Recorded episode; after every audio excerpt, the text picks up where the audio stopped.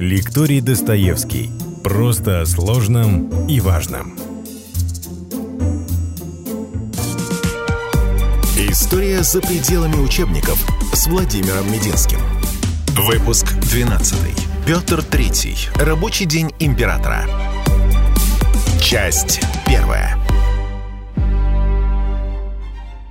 Мы сегодня продолжаем наш рассказ об истории XVIII века и поговорим о деяниях одного из самых малоизвестных, подзабытых и противоречивых императоров о Петре III. Мы уже говорили с вами, как Петр III оказался на российском престоле, как он долго его ждал, сколько лет он ходил в таком довольно странном статусе наследника. И вот, наконец-то, 5 января 1762 года можем сказать, что начался короткий, но яркий период правления Петра III. Продлился этот период чуть более полугода, 186 дней. И все эти 186 дней рисуются ну, на протяжении, скажем так, 250 лет последующих в основном рисовалось нашими историками и мемуаристами как такое царствование идиота. Ну, вот волей случая на престоле оказался человек совершенно к этому не готовый. Пьяница, забулдыга, солдафон, недоумок, неполноценный мужчина, недостойный совершенно своей великой супруги Екатерины. Все, что можно было сказать отрицательное о правителях, было сказано о Петре III. Если посмотреть на этого человека как бы непредвзято, а мы пытаемся в нашем лекционном курсе смотреть на государя с разных точек зрения – то мы должны сказать, что это все не совсем правда. Откуда взялось такое предубеждение против Петра? Главным образом из воспоминаний самой его супруги Екатерины, которая оставила максимально нелицеприятные заметки о своем предшественнике. Вторым источником информации является воспоминания современников Петра III, которые его знали и оставили потом соответствующие мемуары. Но кто эти современники? Давайте посмотрим. Это современники, опять же, сановники, царедворцы, ближайшие приближенные Екатерининского двора ну, трудно предположить, чтобы они писали что-то сильно противоречащее мнению государыни. И вот, опираясь на мнение крайне заинтересованных сторон, на мнение супруги, которая его свергла, и, возможно, мы об этом сейчас поговорим, возможно, убила, и на мнение его ближай... ее команды, ее окружения, было сформировано представление о, личных качествах и жизни Петра III. Так ли это было на самом деле? Давайте посмотрим. Ему приписывали чудовищные планы – Ему приписывали намерение отказаться от православия, осуществить реформу Русской Православной Церкви по протестантскому образцу. Якобы Петр собирался удалить из храмов все внутреннее убранство, уничтожить иконы, оставив лишь изображение Христа и Богородицы, убрать всю эту красоту, в общем, спилить золото с куполов. Продажная внешняя политика – Мол, все, что делал внешней политики Петр III, было продиктовано исключительно интересами его кумира Фридриха, короля прусского, интересами его Гольштинии, того крошечного, нищего герцогства на северо-западе Германии, где, собственно, он родился на свет и где изначально должен был бы властвовать на протяжении всей своей жизни, если бы волей случая не оказался на российском престоле. Если говорить о церковной линии, то в манифесте Екатерины II по случаю восшествия на престол в июле 1762 года. Петру это просто ставилось в прямую вину. Я процитирую. «Церковь наша греческая крайне уже подвержена осталась последней своей опасности, переменой древнего в России православия и принятием иноверного закона». Ну, то есть, переводя на русский язык, я пришла Екатерина, чтобы спасти веру православную. Вот такое яркое заявление со стороны вчерашней немки-протестантки. В современной историографии, в современной истории все чаще и чаще, смотря на действия Петра, предпринимаются уже системные попытки взглянуть на его деяния не по откликам Екатерины и ее сподвижников, а вот по реальным практическим делам, что он, собственно, делает. Я очень рекомендую вам интересную книгу Александра Мыльникова, автора биографии Петра III э, в серии «ЖЗЛ. Жизнь замечательных людей». Вот там, на мой взгляд, довольно взвешенный взгляд на то, что делал Петр III. Хотя такие же позиции вы можете прочитать и у других исследователей. Они сейчас встречаются все чаще, чаще и чаще. Ну, начнем с вами с внутренней политики Петра III. Что было сделано им во внутренней жизни за эти полгода? В первую очередь, небывалая э, законотворческая активность. Такое ощущение, что все 18 лет ожидания в статусе наследника престола Петр III готовился к тому, чтобы отреформировать Россию. За эти полгода было издано 192 указа, то есть более одного указа в день, касающихся жизни государства. Это были, по сути, законодательные акты, выражаясь современным языком. Это не касается указов о награждении, там, каких-то производстве в чины, повышения в звании, то есть такой административной рутины, текучки. Вот содержательный один закон в день. Петр III все время работал. Приходил в свой рабочий кабинет с раннего утра, и вот как вспоминает его биограф Штеллен – был чрезвычайно энергичен. С раннего утра он был в своем рабочем кабинете, где сначала заслушивал доклады, потом спешил на заседание Сената или коллегии.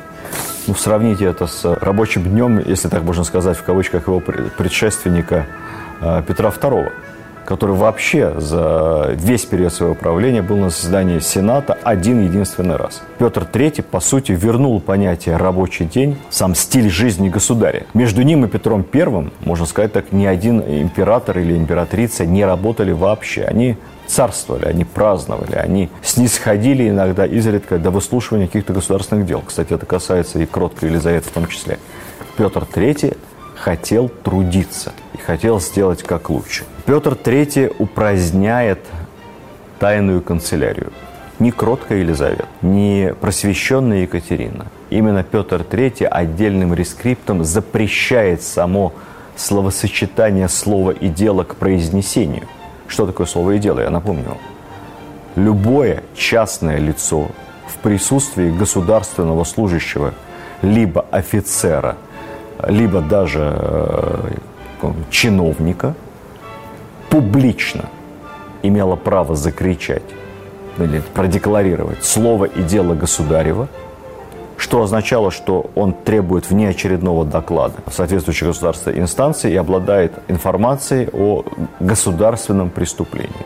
Вы можете себе представить, какое количество злоупотреблений, поклепов, доносов это порождало. При всем при этом вообще сама внутренняя атмосфера того времени, вот, начиная от Петра и заканчивая последними месяцами правления Елизаветы, несмотря на всю ее кроткость и гуманизм, так называемый, вся атмосфера была пропитана духом доносительства.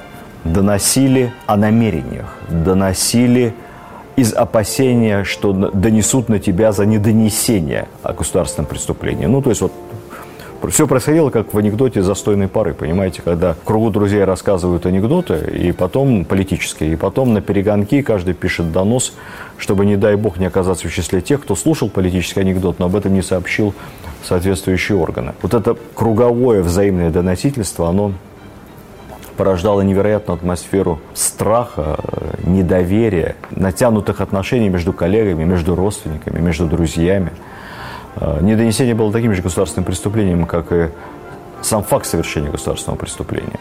Если человек, прокричавший слово и дело, и оказавшийся в стенах тайной канцелярии, не мог доказать обоснованно, либо его доказательства оказались не, не, недостаточными, подвергался пытке уже он, а не было ли у него злого умысла по ложному пути направить следствие. Если донос оказывался, по мнению следствия, правильным, значит, доносчик получал премию, орден, чин, иногда часть состояния того, на кого он донес. То есть он был напрямую материально и карьерно заинтересован в том, чтобы опорочить, добиться суда, над потенциальным так называемым государственным преступником.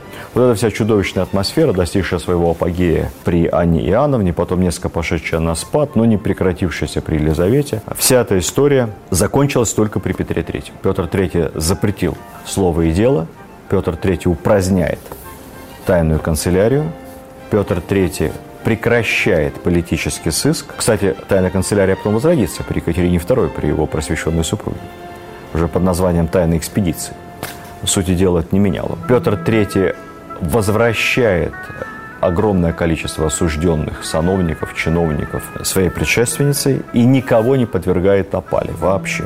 Вещь совершенно беспрецедентная. Ну, вот, например, да, по поводу опалы. Вообще опала – это такое интересное понятие того времени, а, непонятное. То есть вот подвергнуть опале – это что означает? Собственно, тебе запрещают являться перед светлой очи государевой, тебя не пускают во дворец – с тобой перестают здороваться, говорят, что о тебе дурно где-то высказался государь и сказал, ну, вот, вот этого ко мне больше не, не приводить. А с тобой перестают иметь дела, к тебе никто не приезжает в гости, тебя никуда не приглашают, ты сидишь дома и ждешь своей судьбы. Опала. Судьба может быть любой. Может, про тебя забудут, может, тебя простят, а может быть, тебя арестуют завтра. В опале перманентно находились какие-то сановники все времена, такая, такая старорусская и потом уже и имперская традиция. Петр III, придя к власти, вообще никого не подверг никакой опале. Э, гражданский муж, а может быть и закон, венчанный муж, мы это точно не знаем, э, Елизаветы Петровны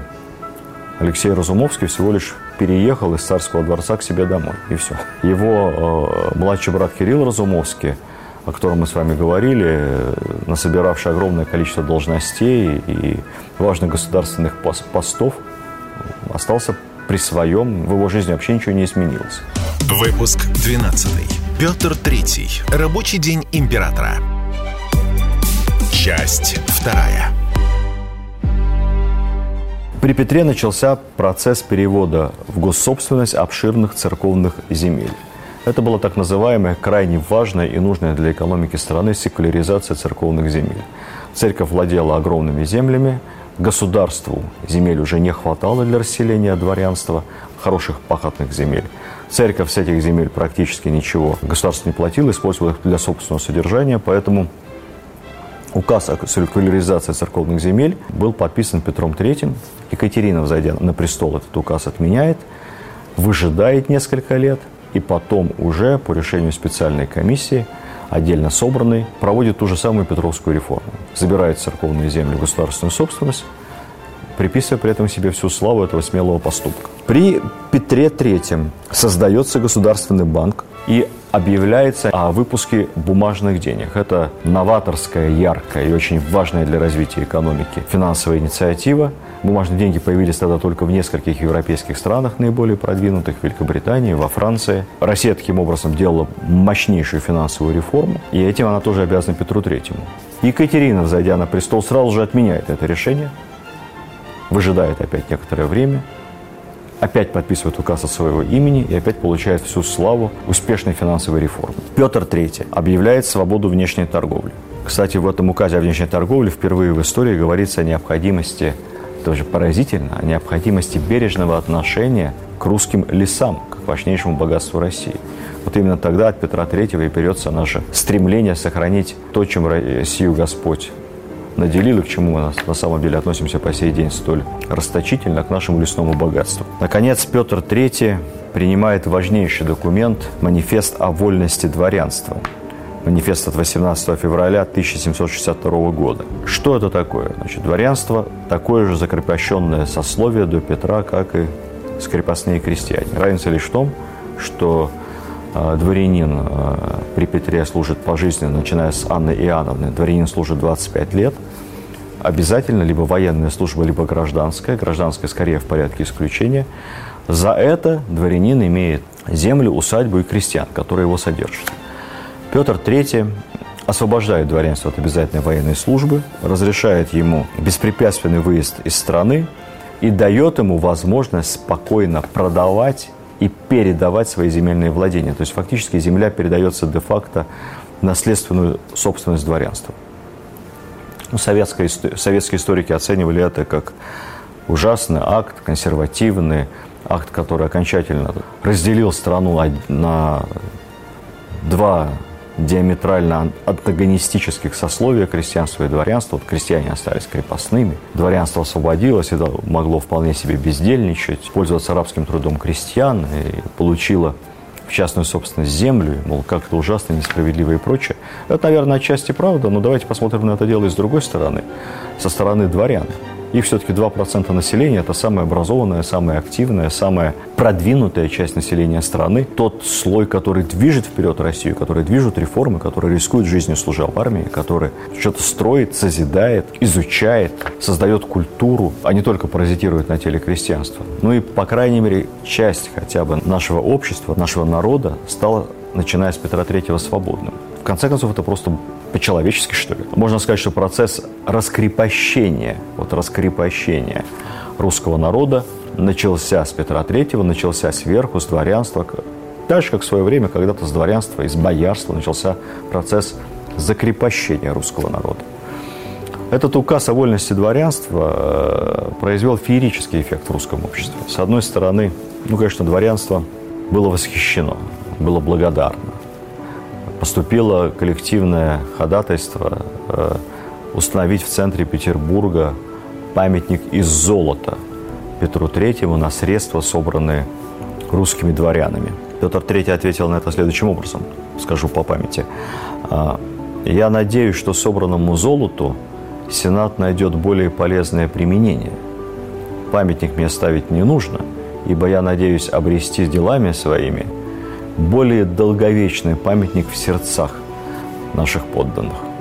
Согласитесь, ответ благородный, умный и красивый отнюдь не говорящий об его авторе как об идиоте. С другой стороны, указ о вольности дворянства, конечно, вызвал определенные ожидания. Ожидания в первую очередь со стороны крестьянства.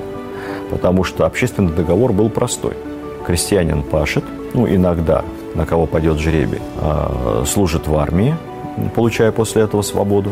Дворянин защищает, рискует жизнью. Крестьянин, конечно, мог завидовать дворянину, мог его не любить, мог его тайно ненавидеть. Где-то он там, в Петербургах, в имении появляется редко, в имении управляющий. Либо кто-то из сыновей, из родственников. А барин-то где-то непонятно где, в золоте, в бархате – но это обычно ненависть эм, и такое как бы обида крестьянина на дворянина заканчивалась тот самый момент, когда дворянин возвращался уже на старости, если жив оставался. Он возвращался к себе в имение без ноги, потерянный где-нибудь под Измаилом, весь израненный, больной. Э, либо весточка приходила барыне, что пал твой муж – при Гроссе Егерсдорфе. Ну, вот тут и крестьянин и задумывался, может, спокойнее-то ему было все-таки землю пахать. Не такая уж легкая у барина жизнь. Вот, и он за это понятно, чем и как платит. Поэтому некий общественный договор существовал. С момента, когда служба, воинская служба, государственная служба стала необязательной, крестьянство задумалось, а мы, а мы зачем тогда пашем? В чем правда? Поэтому впоследствии как раз Пугачевщина, она и питалась э, этими слухами о том, что Петр III, подписав указ о вольности дворянства, якобы подготовил еще указ следующий о вольности крестьянства, что было бы очень справедливо, переведя таким образом всех крестьян также в прямые государственные подданные, в прямых налогоплательщиков – но Екатерина, злодейка, она государя-императора свергла, от власти его отстранила, а указ, указ о вольности крестьянской спрятала. Вот, поэтому Петр III, он хорош. Вот. Надо здесь отдать должное, что много было самозванцев Петров III, не один Пугачев. И это говорит о том, что э, в народе, в низах, вот, к памяти, к делам Петра III относились на самом деле очень хорошо. То есть для людей, для простых людей он был очень позитивным героем, каким он не был для дворянства. Как я сказал уже, Петр Федорович вернул ко двору большинство опальных вельмож предыдущего царствования, томившихся в ссылке, кроме единственного ненавистного ему канцлера Бестужева. Среди этих возвращенных из опала вельмож были наши старые знакомцы. Был фаворит Анны Иоанновны Берон, который проживет потом долгую-долгую-долгую жизнь. Был тот самый генерал-фельдмаршал граф Миних, успешный полководец, которого Петр III включит ближний круг своих приближенных, и который, надо отдать должное этому честному немцу, который останется верным Петру Третьему до самого конца. Он будет с ним до последнего мгновения и будет предлагать разные планы вооруженного сопротивления Екатерине, когда она захватит престол. Петр III, э, по сути, в отношении крестьянства начал ту самую политику, которую продолжит его сын Павел. Забегу немного вперед. Павел э, среди целого ряда своих решений и указов, тоже на протяжении своего недолгого царствования, старался постепенно облегчить долю крестьян. Вот Екатерина много об этом говорила, много писала Вольтеру Руссо, излагала прекрасные наказы, собирала уложенные комиссии, но никаких практических действий по облегчению бремени крестьянства по сути не предприняла. Петр III предпринял, пытался – равно как пытался потом и Павел I, который ограничит барщину. Именно с этого процесса начнется постепенное раскрепощение э, крестьянства. В этом отношении у Петра и у Павла, как мы понимаем, с вами была, были не только похожие взгляды, но и была, к сожалению, похожая судьба. При э, Петре III в Россию, с момента, как он зашел на престол, прибывает огромное количество немцев, галштинцев. Были вызваны галштинские родственники императора. Многие из них составили его ближний круг. Вот в этом отношении он далеко превзошел пресловутую Бероновщину, ну, в части немецкого вопроса.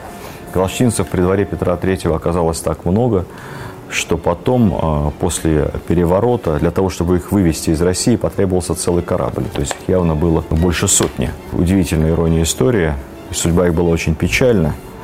Корабль этот, вывозящий галштинцев обратно в Галштинию, попал в шторм и утонул. Почти все они погибли. Кстати, среди погибших были не только дворяне приближенные, но и было много просто офицеров э, так называемого потешного полка галштинцев Петра III. Да, еще одна вещь, о которой нельзя не сказать. Петр III принимает указ о веротерпимости. Совершенно революционная вещь для того времени. Прекращается преследование царя-обрядцев, э, упрощаются многие вещи, связанные с исповедованием на территории России иностранцами э, других религиозных конфессий. Потом гонения против старообрядцев будут возобновлены после смерти Петра III. Но, как ни удивительно, именно он оказался человек прогрессивности и в религиозном вопросе в том числе. Что касается внешнеполитического курса Петра III, который всегда ему ставился в укор, конечно, этот неожиданный мир, потерпевший поражение Пруссии, терпящий поражение Пруссии, есть вопросы, но тоже тема довольно сложная и неоднозначная. Поэтому давайте мы об этом поговорим отдельно, потому что то, как нам представляли раньше, вот зашел на престол фанат Фридриха Великого, отказался от всех территориальных завоеваний, отказался от всех плодов Семилетней войны, вернул все занятые России э, владения в Пруссии, вывел наши войска из Германии, э, разорвал союз э, с нашими верными союзниками. И вообще русская кровь при протяжении всех этих лет проливалась зря. Все это тоже верно только отчасти. А мы же хотим с вами получить объективную картину того, что было на самом деле. Поэтому на этом остановимся чуть поподробнее. Видеоверсию данного подкаста смотрите на сайте достоверно.ру.